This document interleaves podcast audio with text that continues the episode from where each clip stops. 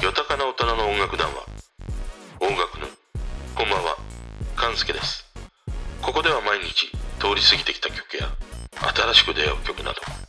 邦楽を中心に話題にしています。毎晩夜10時トークをアップしているので番組フォローよろしくお願いします。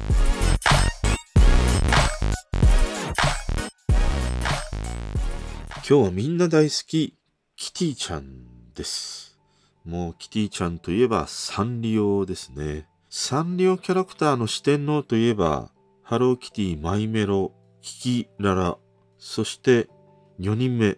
誰でしょうね。やっぱり食いしばってまいりますの、ハグルマンスタイルですかね。あんまり詳しくないんですけれども。今日このキティちゃんの話がしたくて、サンリオのね、ホームページ見てみると、いや、すごい数のキャラクターになっているなという。なかなかサンリオキャラとの接点がない人生をね、送ってきたので、いや、こんなにも増えたんだというふうにね、ちょっと感心してしまいましたね。ただね、そんなサンリオキャラと接点がない人生でも、ただ唯一深いね、蜜月関係にあったね、キャラクターがいました。それがキティちゃんです。もうこのね、キティちゃんとは仕事でなんやかんや2年間ぐらいね、お付き合いしました。もうお付き合いさせていただきました。本当に。当時はこのキャラクターデザインをされていた山口優子さんとか、あとキティちゃんのね、声優をされていた林原めぐみさんとお会いする機会とかもあって、今となってはすごい貴重なね、体験をしたなというふうに思うんだけど、まあ当時はね、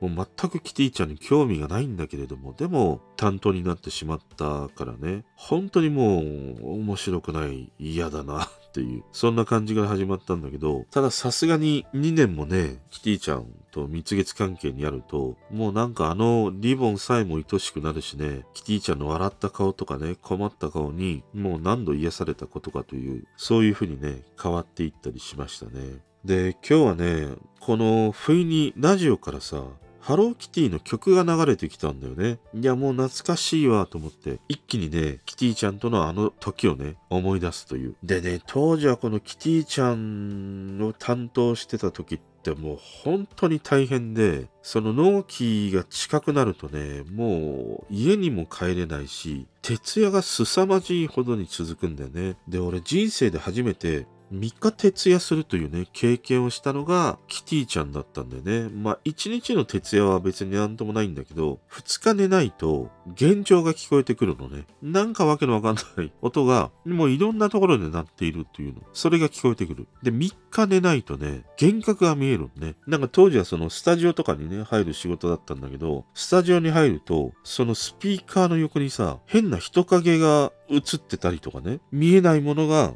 見えたりとかさ、なんか光の玉みたいなものが見えたりとかね、幻覚が見えるんだよね。だから3日も寝ないと、こんな風になるんだなと思って、もうね、キティちゃんに鍛えていただきました、本当に。でね、改めてこのハローキティという曲を聴くとね、いや、シンプルにかっこよく、そして歌詞がものすごく深いというね、曲でした。で、まずこのハローキティを語る上でね、サンリオを知らなければいけないということで、まあ株価がどうしたとか、IR がね、どうしたとかそういうことではなくて、ちなみにあの今日のね、サンリオの株価は1625円です。あの昨年のコロナ禍からだいたいここら辺の株価で推移してますね。あの、サンリオピューロのね、負担というものがなんか重くのしかかってるんじゃないかなと思ったりはしたんですけれども、で、このサンリオ、大体さ、その通説として言われていることがあって、この社名の由来、俺も昔聞いたのは、三人王、山に林と書くね、三人王から三人の王、それを目指しているというところからサンリオなんだよっていう風に聞いてたんだよね。で、昔は俺もそれを信じていて、でも現在正式にアナウンスされているのは、このサンリオという社名はね、スペイン語のサンリオから由来しているということのようですね。意味は聖なる川という風に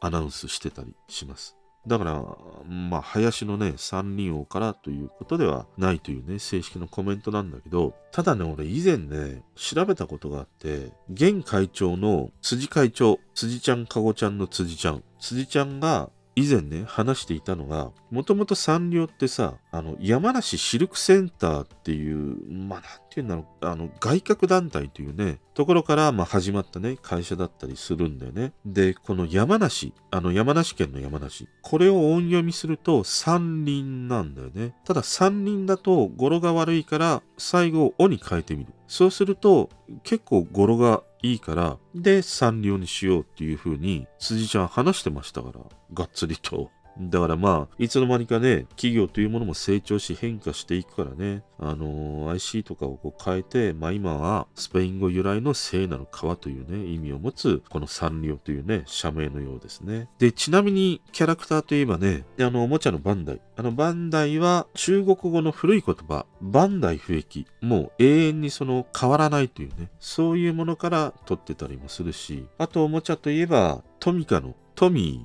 ーですね。あの、トミーというのは創業者の富山栄一郎氏からね、取ったと言われてます。で、またこのトミーで思い出すのはね、刑事ドラマ、トミーと松ですね。松崎しげると国広富之。この男女の富子って言うとさ、国広富之がさ、覚醒してスーパーサイヤ人化するというね、刑事ドラマでしたね。まあ今このね、ジェンダーレスの時代において、もう絶対に言えないセリフですよね。この男女の富子ってね、暴言吐くね、この茂松崎の姿が懐かしい刑事ドラマだったりしましたね。そしてキティちゃんですね。誕生日はね、1974年です。47歳もアラフィフですね。11月の1日生まれです。サソリ座です。このね、誕生日というのは、あの、初代のキャラクターデザインをされていた清水優子さんと同じ誕生日ですね。で、正式な名前をキティ・ホワイト。生まれはね、ロンドンです。そして性別はオニャニョコですね。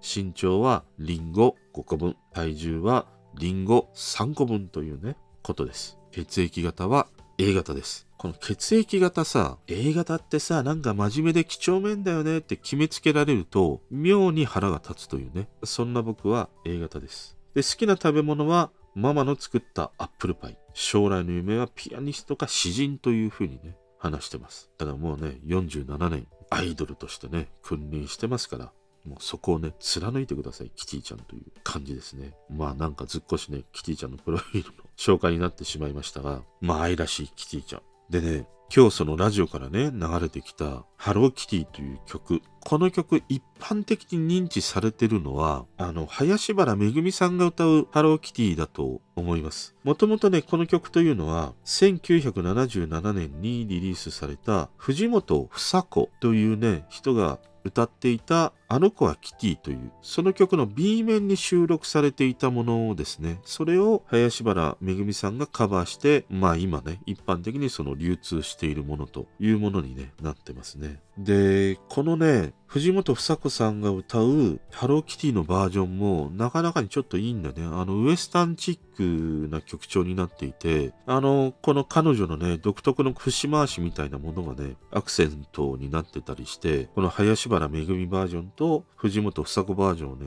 こう比較しながら聴くというものもね、ちょっと面白かったりしましたね。で、この曲、何がそんなにね、今日、その、俺の心に刺さったのかというと、まずね、この曲、改めて聞くと、アレンジが凄まじくかっこいいという。まず入りというかね、冒頭の部分なんかストリングスから入っていくんだけど、このストリングスの音はまずもうすごい綺麗なんだよね。そこから、まあ2番というのかな、そこに続いて感想の部分があるんだけど、この感想の部分さ、サックスなんだよ。めちゃくちゃに渋いサックスの音が入るの。で、サックスの音が入って、いや、案外渋いなと思ったら今度エレキが入ってくるんだよ。一気にロックみたいなね、エレキサウンドが入ってくるという。いや、こんなアレンジだったのかっていうことをね、今更ながらに知りましたね。まあ大体はさ、ハローキティというと、もう一番部分で終わってしまうんだね。大体ハローキティ、こんにちは、キティはみんなの人気者から、そこら辺で終わってしまうことの方が圧倒的に多かったりしたから、いや、感想部分にこんなにもかっこいいサウンドが溢れていたんだということがまずね、一番最初にね、刺さった箇所でした。そしてもう一つがね、もう歌詞ですね。このハローキティの歌詞というものも、柳瀬隆さんのアンパンマン、筒美京平さん作曲したサザエさん。もうこれと繋がるほどのね、深いやっぱり歌詞が描かれていたという。まあ1番2番はさ、ハローハローキティっていう風に歌うんだけど、3番に入ると、バイバイキティっていう風に入っていくんだよ。バイバイキティ、バイバイキティって入っていくんだけど、このバイバイキティというフレーズに実はね、深い意味が込められていたというね、その発見がね、ちょっと今日は嬉しかったりしました。この3番の歌詞って、バイバイキティまた明日キティはみんなの宝物っていう風に入っていくんだけど、一番終わりの方ね、バイバイキティ、バイバイキティ、嫌なことなど忘れましょう。雨の日ばかりは続かないバイバイキティ、また明日っていう風に閉じていくんだけど、この歌詞がさ、いや、ちょっとすごくないですか？もうなんか、深いんだよ。めちゃくちゃに。もう深海なんだよ。深海探査機。深海6500だよ、本当に。それほどに深い。嫌なことなど忘れましょう。雨の日ばかりは続かない。要はその、今日一日ね、嫌なことがあったとしても、バイバイしようっていうことなんだよ。だからバイバイキティなんだよ。しかも、可愛いキティと一緒なら、明日はね、素敵な笑顔になっちゃうのっていう風に、応援してくれるんだよね。見守ってくれるんだよね、この曲。いや、だからさ、このバイバイキティに込められてる意味というものが、嫌なことなど忘れよう。雨の日ばかりは続かないっていう、今日一日辛いことを売買しようって意味が込められているんだと思いながら聞くと、いや、今日一日ね、なんかちょっとしんどいわとかさ、いや、上司にわけのわかんないこと言われちゃったわとかさ、なんか旦那さん帰ってきて、いや、今日ご飯いらないからって 言われてね、だったらお前先に言おうっていう風にね、お怒りの場合とかも、このキティちゃん、ハローキティを聞くと、必ずやね、このキティちゃん、癒してくれる一曲だなと思いました。だからさ、このハローキティの曲もそうだし、アンパンマンもそうだし、サザエさんのね、曲もそうなんだけど、このアニメとか子供向けのね、歌というものって、シンプルで分かりやすいメッセージで描かれているがゆえに、多分ね、年を重ね大人になるほどこのシンプルな言葉にその奥深さみたいなものを見出す、感じる人って結構多いんじゃないかなって思ったりしましたね。まあ今日はね、このサンリオキャラクター、ハローキティの曲についてね、話してみました。それでは。聞いてくれてる人とつながりたいから、番組フォローされたら嬉しいし、Twitter もフォローしてほしい。俺の知らない曲とか教えてもらいたいな。今日も聴いてくれてありがとう。